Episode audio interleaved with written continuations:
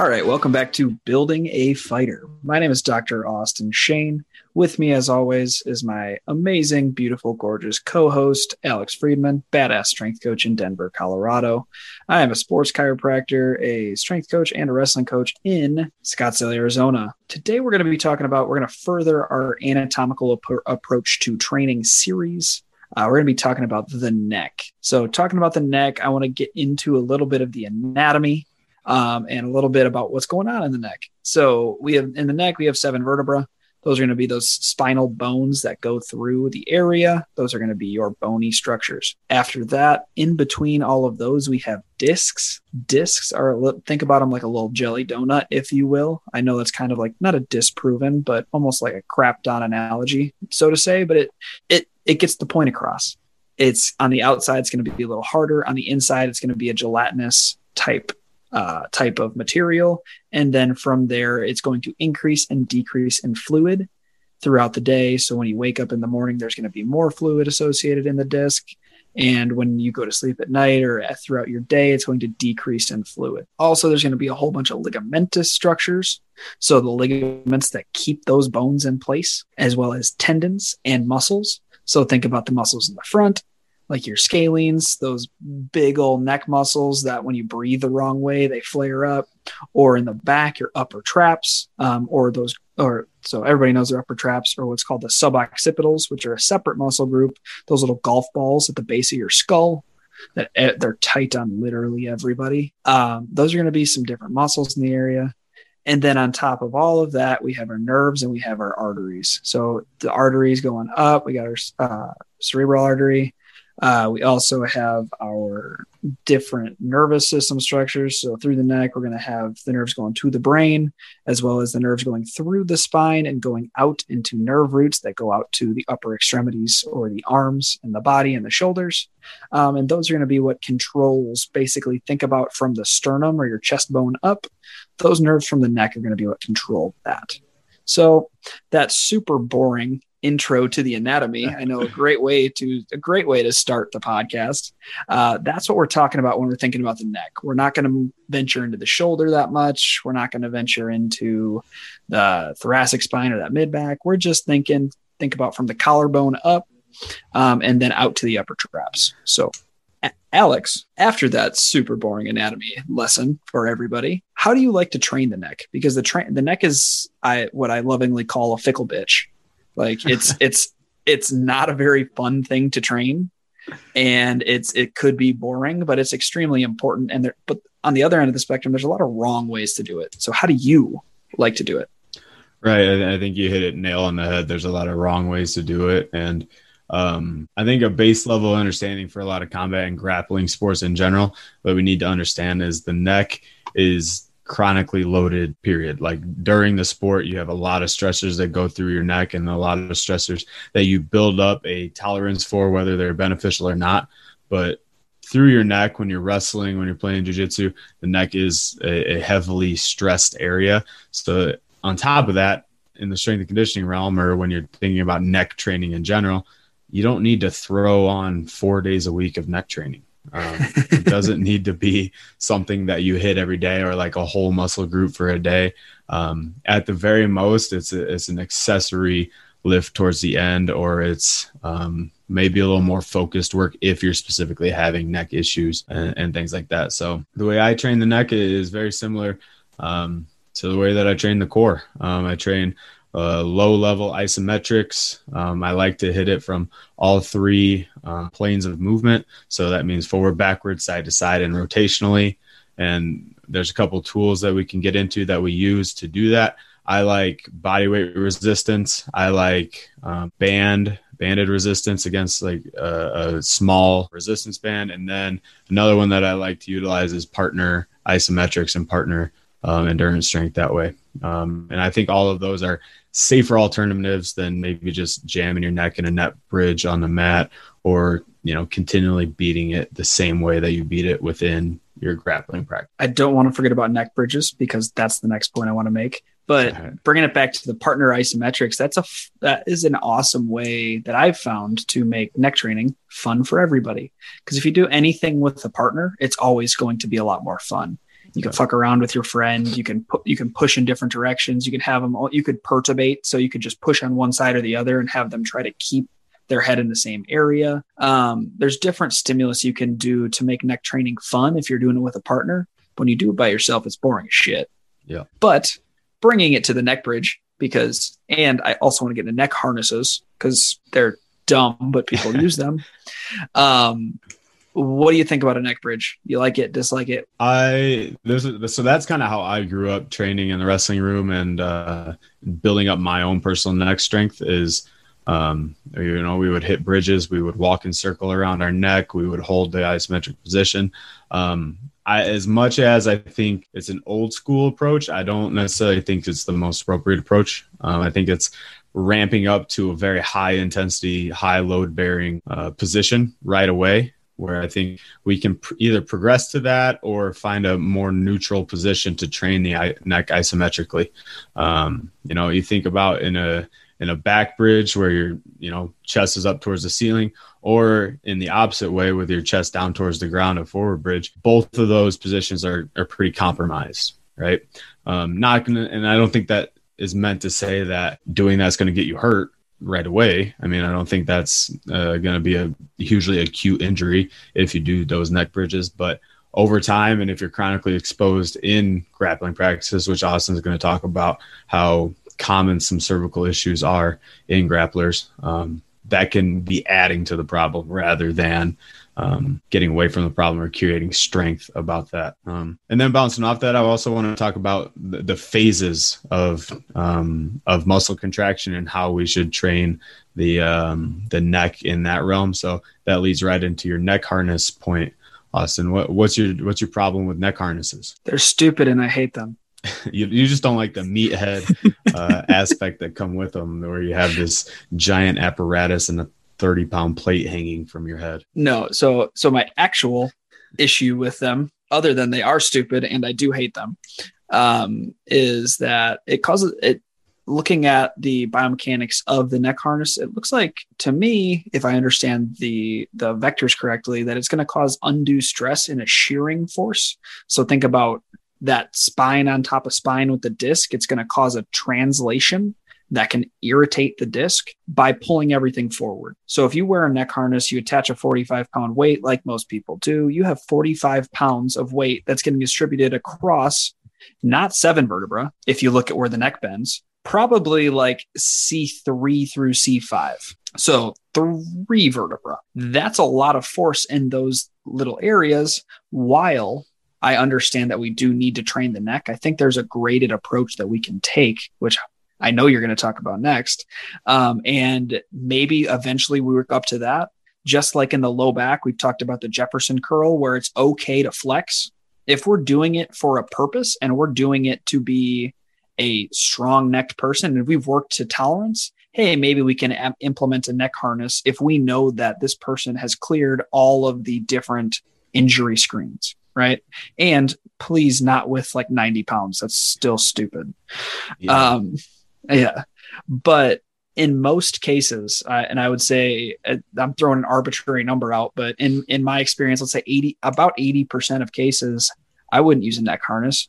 Like these people can't control neck posture in the first place why are we trying to strengthen a bad pattern? That goes back to our functional capacity arguments on every other part of the body. Right. And I think functional capacity is a big problem. But earlier, when I said I treat the neck like the core, I kind of want to flesh out what I mean when I say that. And I, what I think about with the neck is, is first off, like you said, we can't find the proper posture and proper position in the first place for your neck. I think that that's been lost in the weeds and lost in our, our daily posture, uh, for lack of a better term same as we have to teach people breathing and bracing through their core, through their uh, uh, thoracic diaphragm, and into the lumbopelvic. We need to find that position, create some base level of strength there and ability to hold on to that. But then your neck is also very seldomly working in a concentric fashion, right?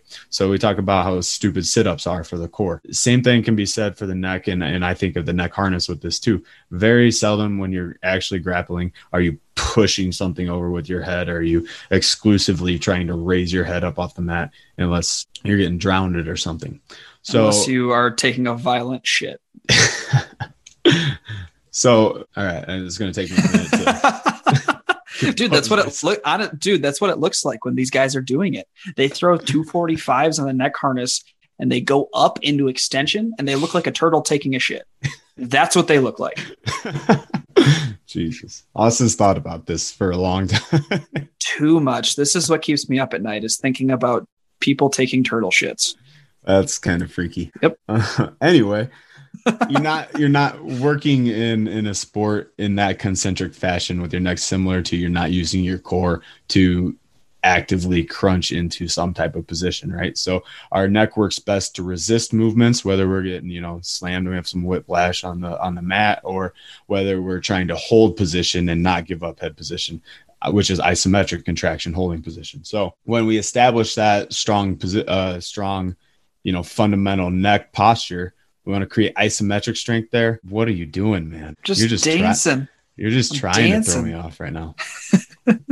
but when we find that fundamental neck posture, we want to create isometric strength behind that, which is kind of our first barrier to strength, our first level of strength. And then from that, we work on eccentric contraction, we work on higher level and different um, planes of motion type of isometric so that we can re- resist the urge to arch our neck. We can resist the urge to let somebody push our neck to the side. And I think that is a lot more effective when we talk about like neck training for anti-concussion, when we talk about neck training for holding a stronger position. It's a lot more effective to do those type of uh, contractions and those type of exercises, which we'll describe some exercises later, than strictly throwing on a neck harness and revving it up. What about shrugs? Same as everything, man. To a degree within a, a certain um, context, but they do get beat to hell by the meatheads out there, and and, uh, and shrugs are, are, a good way to bulk up your traps and, and and look cool, I guess.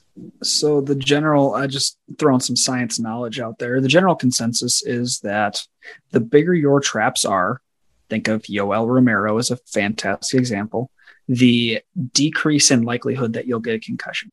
Now, while that makes sense, and it does make sense to me too, I have yet to see a study that supports this. While having a strong neck in general, I've seen that study that decreases the amount of translation. So, therefore, you can correlate that it would probably decrease any sort of brain trauma because the brain won't slosh around in the cranium. The fact that you have strong traps or again, you look like a cobra, has not, to the best of my knowledge, through the academic research I've looked in, does not correlate to having a decreased likelihood of concussion. So I just like to get that out there because that's something that I run into every single time I talk about this and talk about brain trauma associated with every uh, associated with neck injuries or associated with MMA.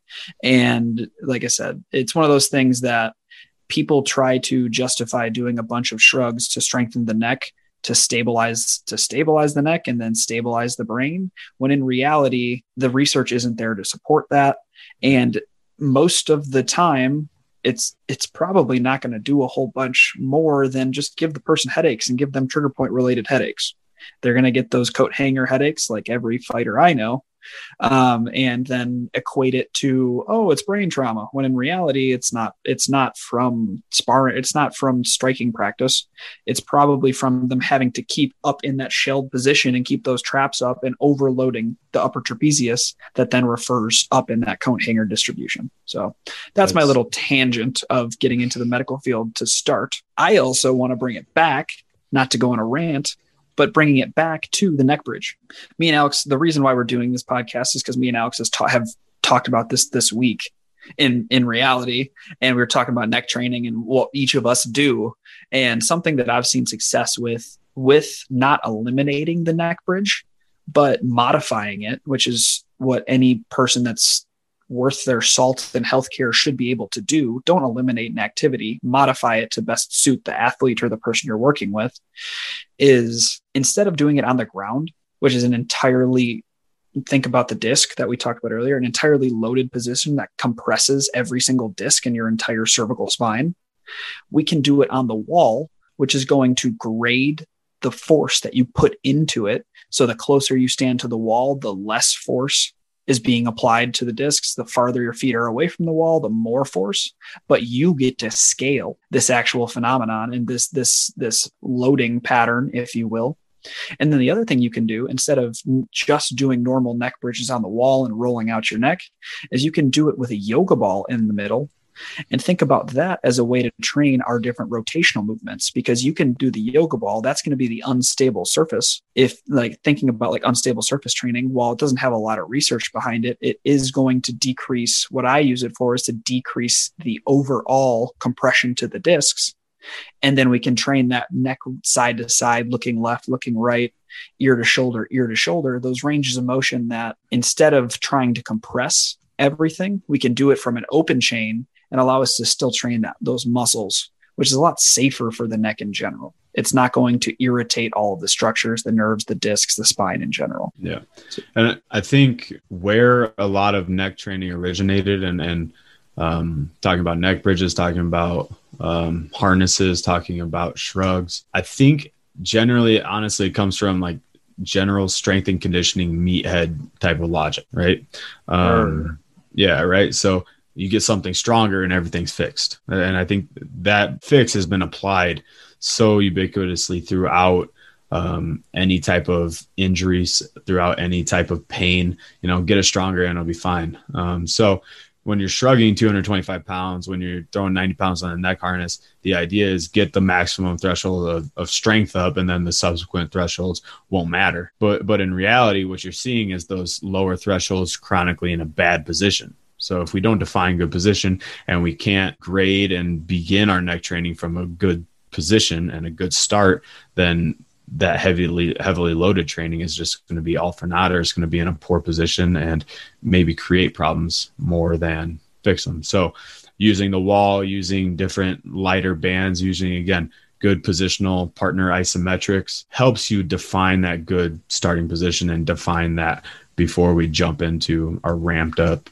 super heavy meathead type of neck training. And in talking about a finding a perfect position or finding a better position to train the neck, I think that goes into a really micro approach that can be best utilized within, you know, a healthcare setting. And a lot of times we find ourselves in that medical healthcare setting is because we have some type of neck injury that's frequently common in combat sports and MMA. So I'll let Austin talk a little bit about some of those common and frequent injuries that occur within grappling and, and into the neck. So the biggest and most prevalent neck injury that occurs uh, with combat athletes is going to be a cervical disc herniation. That's a big, scary word for there's increased pressure on the discs that we've talked about, the little jelly donut between the two vertebra. Uh, and that's causing any sort of whether it's irritation, compression, uh, honestly, whatever thing that is touching the nerve root, it's going to cause an irritation in that area that's going to increase pain, increase symptoms. Sometimes it sends numbness, tingling, or weakness down the arm, one sided or both. Um, and it's going to be something that's typically hurts worse in the morning because that jelly donut has more water in it, thus compresses the nerve more as opposed to at night. So typically, once you warm up, it starts feeling a little better. Um, talking about this cervical disc herniation, it's extremely common in grapplers in, in specific. And why we want to bring up that neck bridge is that compressive mechanism. So think about you take a shot. Say you shoot a double leg, you get you, you get stuffed, and your head goes boom right into the mat, and that causes from your forehead all the way through your lower neck, it causes an increase in pressure. That increase in pressure over time and doing however many thousands of repetitions that we all do in as grapplers, that's going to potentially, not on everybody, but for the most part, cause a breakdown, cause a degeneration. People use all these different scare tactic words, but in reality, it causes an issue with that disc that then irritates the nerves because the disc is right in the middle. The nerves go out two little holes called a vertebroforamen. It goes out, or intervertebral foramen, the IVFs technically is what it's called. It goes out both of those to each side. If the disc has any sort of injury to it, so think about that jelly gets out of the donut, then it's going to cause irritation onto the disc on the or to the nerve on the right or the nerve root on the right or the left. When it does that, that's when shit happens.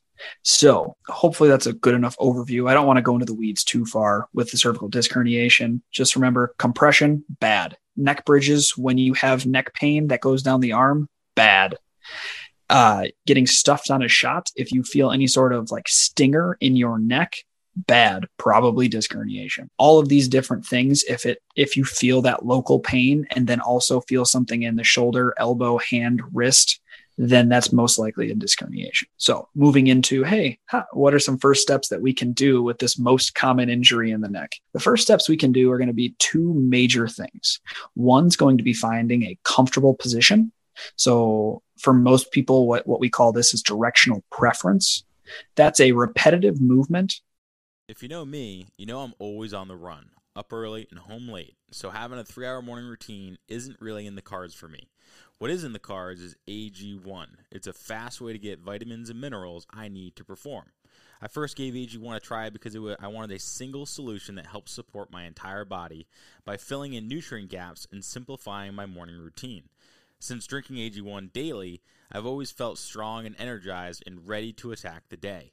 Not only does AG1 deliver my daily dose of vitamins, minerals, pre and probiotics, and more, it's a powerful, healthy habit that's also powerfully simple. It's one scoop mixed in water once a day and every day. I know that AG1 is giving my body high quality nutrition. Every batch of AG1 goes through a rigorous testing process so you know that it's safe. And AG1 ingredients are sourced for absorption, potency, and nutrition density. AG1 is a supplement that I trust to provide the support my body needs daily, and that's why I'm excited to welcome them as a new partner.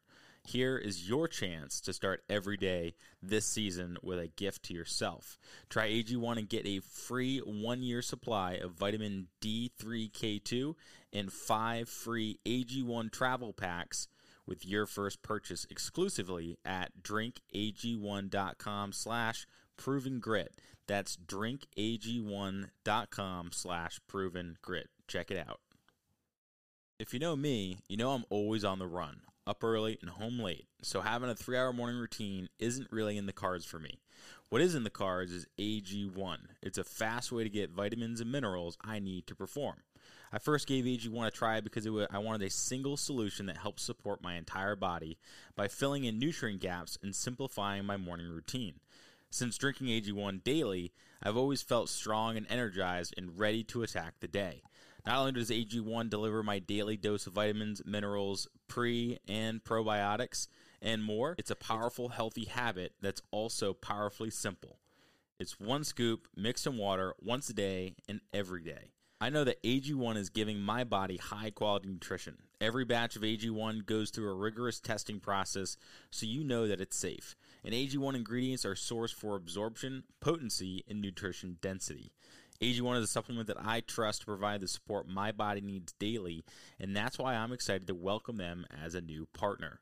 Here is your chance to start every day this season with a gift to yourself.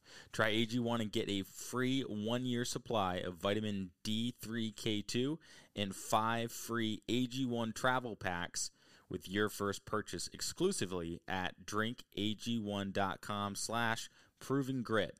That's drinkag1.com slash proven grit. Check it out. That is going to decrease the pain you're feeling. For the most part, in my practice, I would again, I, I hate using the same number twice, but using an arbitrary number around 75 to 80% of the people that I've seen with cervical disc herniations, a movement called chin retraction is going to be the most like the biggest bang for your buck. So, what cervical retraction is, is trying to essentially make a double chin or triple if you're Alex. Ooh, Thanks. burn, Thanks. roasted. Yeah. Put on a couple pounds after Thanksgiving. All of a sudden, it's all the chicken fingers, you know. That's why I grow out the beard, man. um, but so cervical cervical retractions are going to be one of those things that it's had a high return on investment to just try. So, like I said, it's a therapeutic double chin. When you do it, you want to hit end range so when I talk to when I tell people about end range is it should feel a little bit uncomfortable, but not painful. So poke the bear, don't piss in its Cheerios.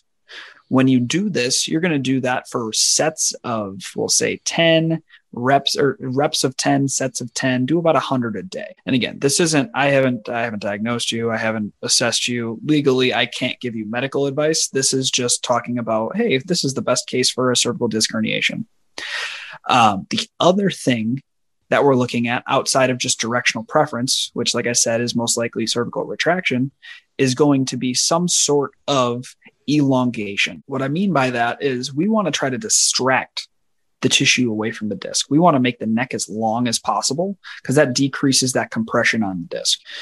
How we do that?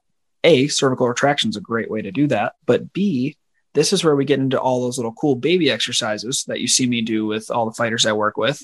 And we can force them to use the muscles they should be using and elongating the entire cervical spine, trying to upright is what they call in DNS. So, how we do this one position I love to do this in is DNS three month prone. I'll have Alex link a video to the show notes because I actually have a video and it's not going to be much work for him. So he can't complain about it. And from there, you're going to be in a face down position, prone, elbows in line with ears, thumbs in line with shoulders, and you push the ground away while making that double chin. What that does is it's going to force you to use the proper neck muscles to lift your head up. Just like a baby when they're three months, they have to learn how to lift their head. They don't do it wrong first, for the most part. Surprise, surprise, they do it right. Um, and then they also activate the right shoulder muscles that synergize with the neck because we know the body doesn't work in isolation, which is a great point to add. Is that when we have neck pain or neck problems, typically it can refer up or down. Hmm. I guess down normally doesn't go above the neck, but down the chain. you give me a headache. That's true. Yeah, just from my words from talking too much. and I also want to say, as much as you will try, and I, have come around on this with the whole baby exercises and and creating that DNS type of system. I've come around and I understand the logic, and I think it's it's pretty valuable. Comparing athletes to babies will never be. It, it no, just won't. It'll never. I, I don't give a fuck if it's cool. I care if I care if it's useful. I, if it's I, useful, it is in my practice. If it's not uh-huh. useful, no matter how flashy or stupid, it ain't in my practice. Find a better analogy. Is all I got to say, man. It's. De- I'm not getting into this. It's developmental kinesiology. It's based around how you develop. So pictures of babies, babies don't belong in weight rooms. Disagree strongly. There's different anatomical variation because babies have big big heads. Human normal people have big bodies, but the theories apply. I digress. I'm not getting into this right now. People don't want to hear us squabble. You know too much about babies. I do. I do. For somebody that doesn't like kids a whole bunch, I know way too much about babies. Um, but anyways, so that DNS three month prone and the chin retractions are your first line of defense if you have if you have anybody with a cervical disc herniation or if I was treating myself with a cervical disc herniation. After that, we get into trying to strengthen the body as a whole and trying to keep the chin retracted through different strength movements. That's when we get in our farmer's carries. That's when we do our kettlebell arm bars. That's when we start adding in different shoulder loaded movements that also force the chin to be in a proper position and the neck to be in what we would consider as neutral as possible. Because we know neutral is a range, just like in the low back. It's not a perfect position. It's a as good of a range of positions as possible. So plus or minus 10 degrees is what I typically tell people. Right, 100%. I, I see this coach wrong all the time, right? And, and I think that's your typical novice strength coach or your, I don't want to your typical strength coach that's been taught exclusively in the weight room about neck and trap and be stronger don't worry about proper position right? Is i've literally seen farmer carries taught with the shoulders completely shrugged up which is not is not the re- way to do them right? And like and i've seen all throw 315 on the trap bar and then walk as far as you can which again is I don't know. It's good for toughness. It's good, you know, to get everybody rowdy, but uh, is maybe not the best position for the neck. So, no, um, coaching that differently, I think through the neck and through that quote unquote neutral spine, I think is something that every strength coach should adopt. Um, and I think this probably comes from, you know, um, traditional Olympic weightlifting, where you know look up when you're in your bottom position, and that's where the bar's are going to go is up, is kind of the logic. But that is just hyperextension through your neck, right? We need to find a neutral position into the neck, especially when we're doing things like RDLs, hinges, front squats, you know, the you know, the bad strength coach, the typical bad strength coach, look at the ceiling when you squat so you can go up, right? Find a better position. You know, I, I cue through the eyes all the time where we're looking six feet in front of ourselves and we let our eyes rise on a vertical line that we find dots on the wall. We find, you know, a tennis ball or a shoe or something that we can use as a landmark position with your eyes. And then as you come up through the squat, your eyes rise up to another landmark position on the wall. That will help create that neutral uh, that neutral range or that better position than a super hyperextended looking up to the ceiling because hyperextension in the neck in some of those compound lifts is just going to lead to more hyperextension everywhere else and your Austin's favorite extension compression um, st- stabilization strategy. Yeah, don't use extension compression. And something that we could also extrapolate that to, like what Alex would say, getting into the science. I'm sorry for everybody that's not uh, in healthcare or a total deep nerd. diving. To, yeah, correct. That's total nerd. Um, you can extrapolate extension compression to not just the low back, but also the cervical spine. They have the same lordotic curve. They have the same focal point. They have the same pressure points and stabilization points. You can easily say that extension compression can be applied to the cervical paraspinals, just the same that is applied to the lumbar paraspinals. So I'm not going to dive into that too far because that's way in the weeds. But the same things we talk about with the low back, you can also extrapolate to the same thing as the neck because it has the same curve and we use it in the same exact way. Um, but talking about what you were talking about, a great point with the farmer's carries. I actually use the cue anti shrug 99 times out of 100 instead of saying shrug. Yeah. It's one of those like it was a Stu McGill and Brian Car- Brian Carroll like when they when they were working together they were Mhm. doing that whole combination. I don't remember what book they made, but they made some book together too. It was really good. I wish I knew the name because I read it and I liked it. Um, but they that's a cue that they use for their deadlift, right? And the deadlift is another lift that people typically uh, hulk out and give the turtle pooping face. Um, they no laugh, nothing with that. I'm You laughed enough man. at that. Okay, cool. it. I still find it funny. Yeah, Um, you're gonna you're gonna continue to find it funny and then continue to say it, and it's still hundred percent. Yeah, Yep. everybody at home listens; they like it.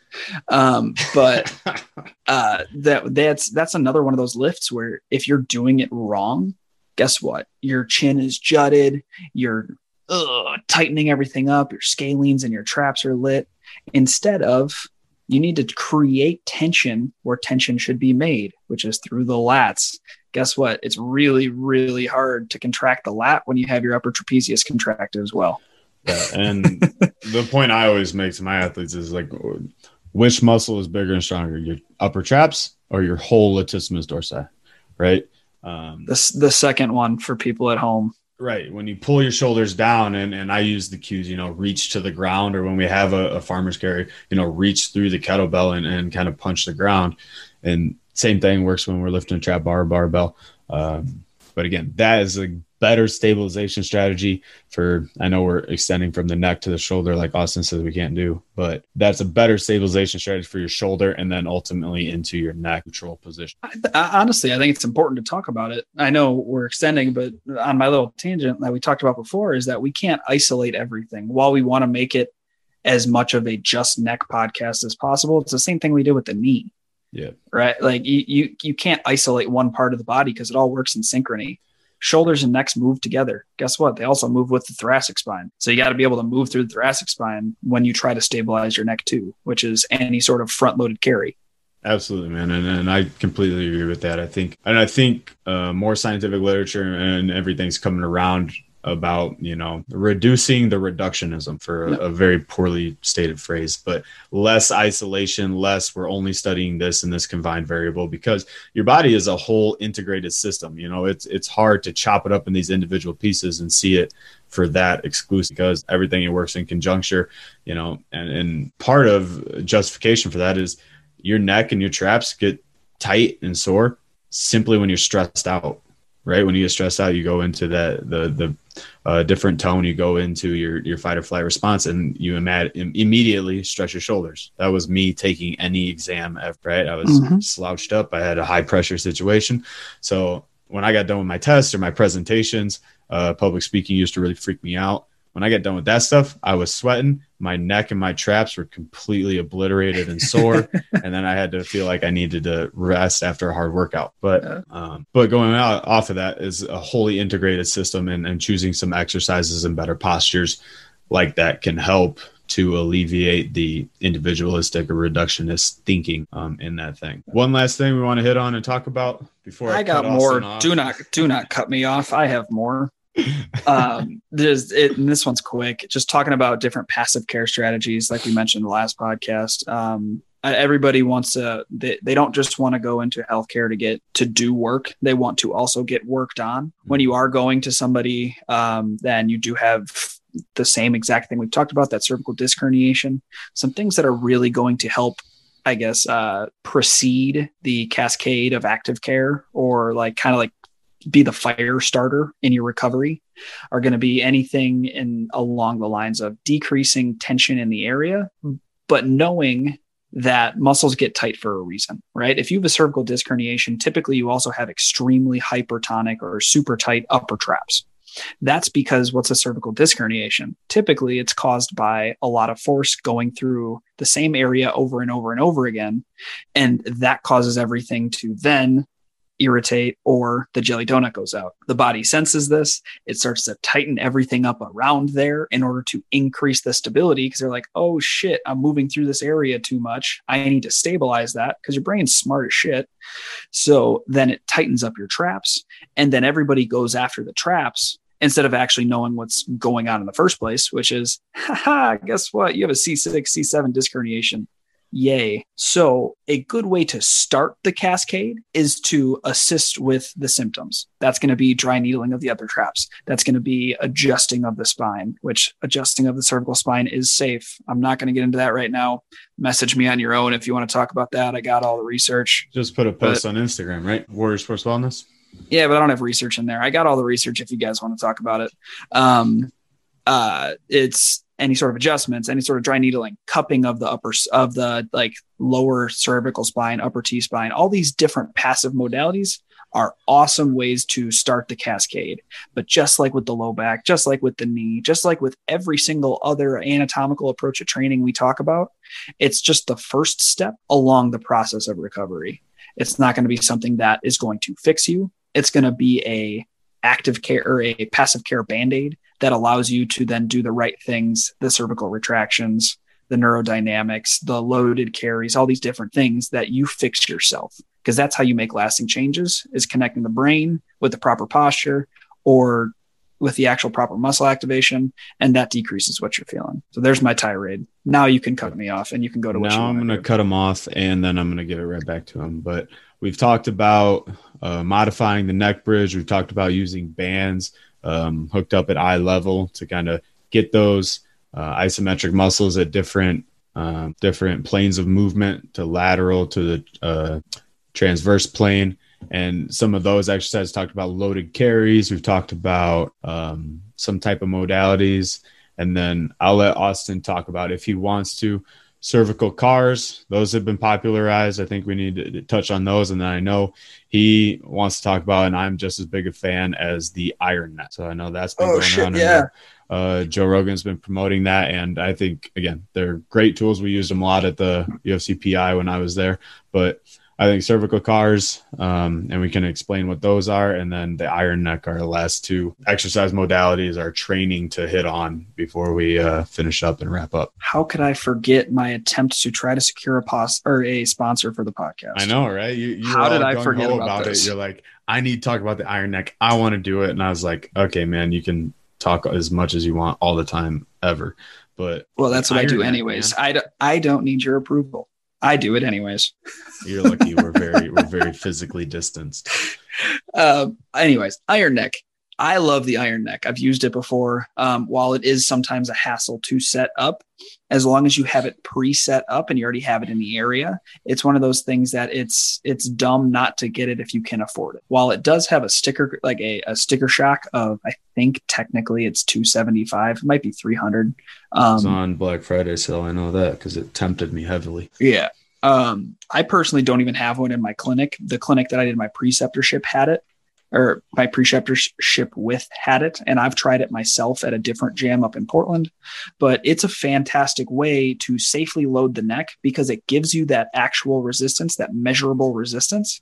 But you can do it in a chin. You can do loaded chin retractions and be as safe as possible. You don't have to worry about any sort of compressive force. You can do loaded transverse plane movements, which is extremely, extremely hard to do in the neck. So think about any sort of rotation. That's our transverse plane.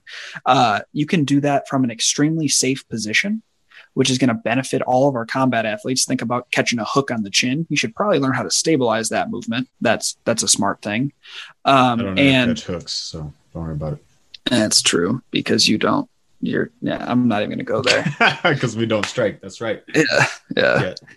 But thinking about transverse plane, boom, we need to stabilize that area, not just do it, but also resist against it. Frontal plane, so that lateral bending, same exact thing. Um, and then on top of all of this, we can do integrated movements. So think about keeping a loaded chin retraction in the iron neck while we do an overhead press, while we do a bench press, while we do a, a face pull with a band. So integrating in the shoulder with a loaded movement, it makes it almost invaluable to have because it's one of those tools that has an extremely high return on investment. Yeah, and I've done talking about integrating movement. I've done the exact opposite too. I've done I've held a band pull apart to stabilize the traps, and then uh, work more in that type of setting with the trap stabilized, then neck to move. I've also you know I had loaded. Uh, wouldn't be a load carry, but a load a loaded position hold, holding 40, 50 pound dumb or kettlebells or dumbbells at your side while you do your iron neck exercise to create a, a, stable position and use the inverse of what you're talking about, stabilizing the neck and stabilizing the shoulders as they work together. And the second thing was neck CARs or controlled articular rotations. So there's two different ways we can do this in the neck. There's going to be your segmental, so focusing on one motor segment. They say two vertebra. I think that's bullshit. I think you're always going to hit at least three just looking at the biomechanics of the spine. Um, or you can do global, which is going to be the entire neck in general. So what this is going to do is it is a, like it says in the name, an articular rotation. So we're going to be doing a basically a big old neck circle but focusing on trying to hit all three planes of movement in the same exercise. So, how I typically start people is I have them look down to the ground, then I have them add in rotation next. I don't technically think it matters. I don't remember the actual way to like the actual like step by step FRC way to do it. I just I I think it doesn't matter which one you add in next. So I have them flex forward, so looking down to the ground as far as they can go and then rotate the head towards whichever way you want to go. And then we add in the lateral bend or ear to shoulder or ear to shoulder. When you get there, you start to extend. So lifting your nose towards the sky, trying to focus on that segment you want to work if you are doing segmental or if you're just doing global focusing on trying to get as big of a range of motion as possible.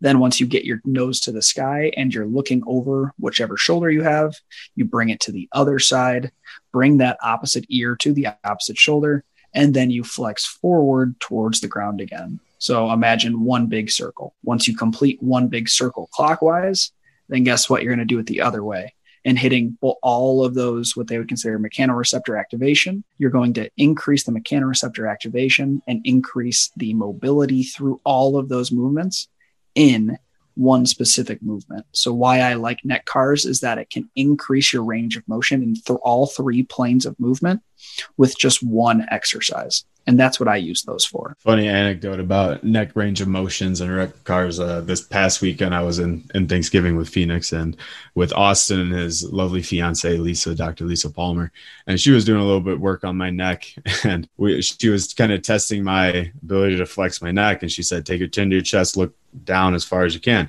and I was like, "Okay," and I I did it. I went to as far range of motion as I could. I tucked my chin. I was looking to the ground. And then she says, "Okay, go as far as you can. This is as far as I can go." this is as far as it goes. but no, it was good. It was good because I, I, learned a lot about my own limitations, uh, some bad habits that I have around my neck. So I've been. That's probably another reason it was fresh on the mind. Why we were trying to talk about changing neck. I'm first trying to figure out for me. Yeah, it's just an important area. I not again, not a super long tangent, but it's an important area. It's an extremely prevalent area in combat sports, and not a lot of people know what to do with it because you focus on, like I said earlier, you focus on the symptom, not the problem, a lot of the times. So, so buy an Iron Neck sponsor Iron yeah. Neck. What's up? Uh, Iron Neck, at least send us some stuff. I mean, come on. I think we're both cool enough. And, uh, I'll tag them in the show notes or, or whatever. I'll tag them in Instagram. You know, it's cool stuff. There you go. Yeah, Instagram.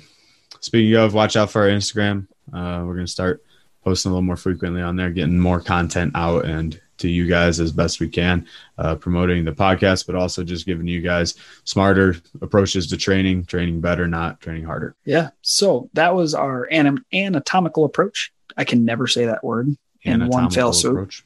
Yes, that's our anatomical approach to training the neck. Uh, if you guys have any questions, as always, our Instagram as well as our email are in the show notes. Shoot us an email or shoot us a DM. Um, like I say, every podcast, we appreciate it a bunch if you guys like, share, subscribe, um, anything that you get the word out with us. Guess what? We get to talk to more people. And if you couldn't tell by this podcast, I like talking to virtual people. So if you can essentially share, to yourself you like talking to yourself i like hearing myself talk i think that's, i'm a little bit of a sociopath yeah um, but I, make sure if if you can share it with as many people as possible. Share it with just one friend. All you got to do is share it with one friend. If we do that every time, we grow, and that helps us along along the long road to success. So, as always, it's Dr. Austin Shane, Alex Friedman, and we are out.